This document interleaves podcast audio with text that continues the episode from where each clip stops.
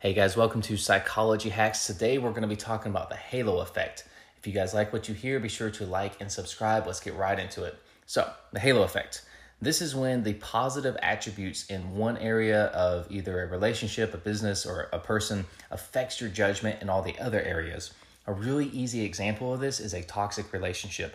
So, a lot of times people will stay with partners who are either physically or emotionally abusive, toxic, or just otherwise detrimental.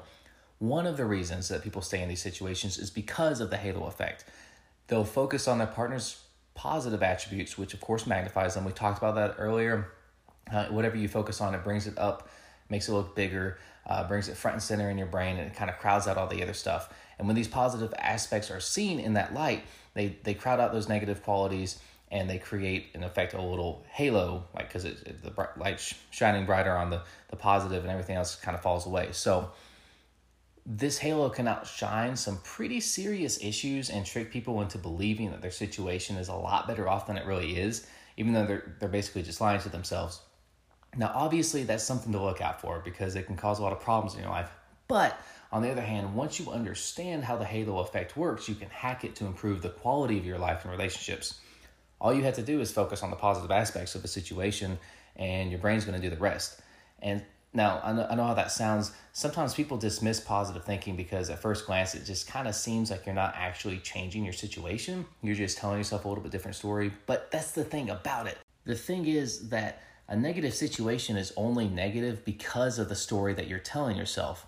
I've seen people go through so much suffering and still be happy for the simple reason that they made a choice to focus on the good.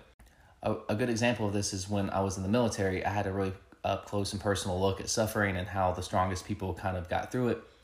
And a really interesting thing that I noticed was that there was a very clear separation between those who were chronically depressed and those who actually enjoyed what we did. There wasn't a whole lot of gray area between the two. You were either one or the other on one of those poles. And what I noticed was that the people who were struggling the most were the ones that complained constantly.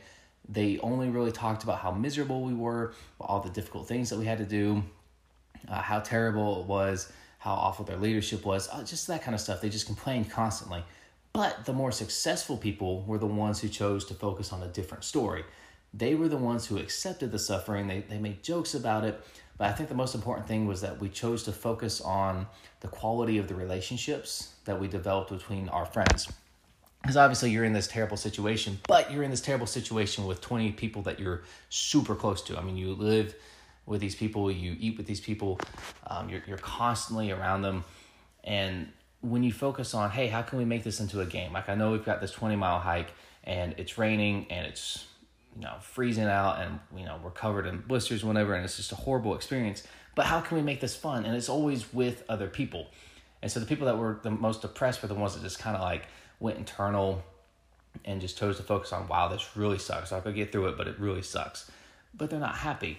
I'm not saying that the people that were uh, a little bit more positive were necessarily happy, but they had a much better time of it because they chose to focus on what's the interaction that's taking place between people, what kind of bond are we building, stuff like that, you know? Um, the people that were always trying to hype everyone else up ended up being the happiest, uh, which is really interesting to look at because they were going through the same situation. And a lot of times they were just as miserable, but they kept telling other people, oh, it's not so bad because oh, at least we get to do X, Y, Z, whatever. And they kept saying these things, and eventually it would kind of, they would start to believe it themselves, you know, like they were constantly pointing out all these positive things for other people. That ended up being all that they noticed, and it created this own little halo effect. This is a super important lesson that I put a lot of value on because before I learned it, before it made sense to me, I was beyond miserable. It took every ounce of effort for me just to get up in the morning. But once I made the decision to tell myself a different story and to focus on the positive stuff, it almost felt like the misery was just starting to melt away. The halo effect took over, and within a few months, I had completely changed my outlook, my quality of life, and the way that others saw me. It was awesome.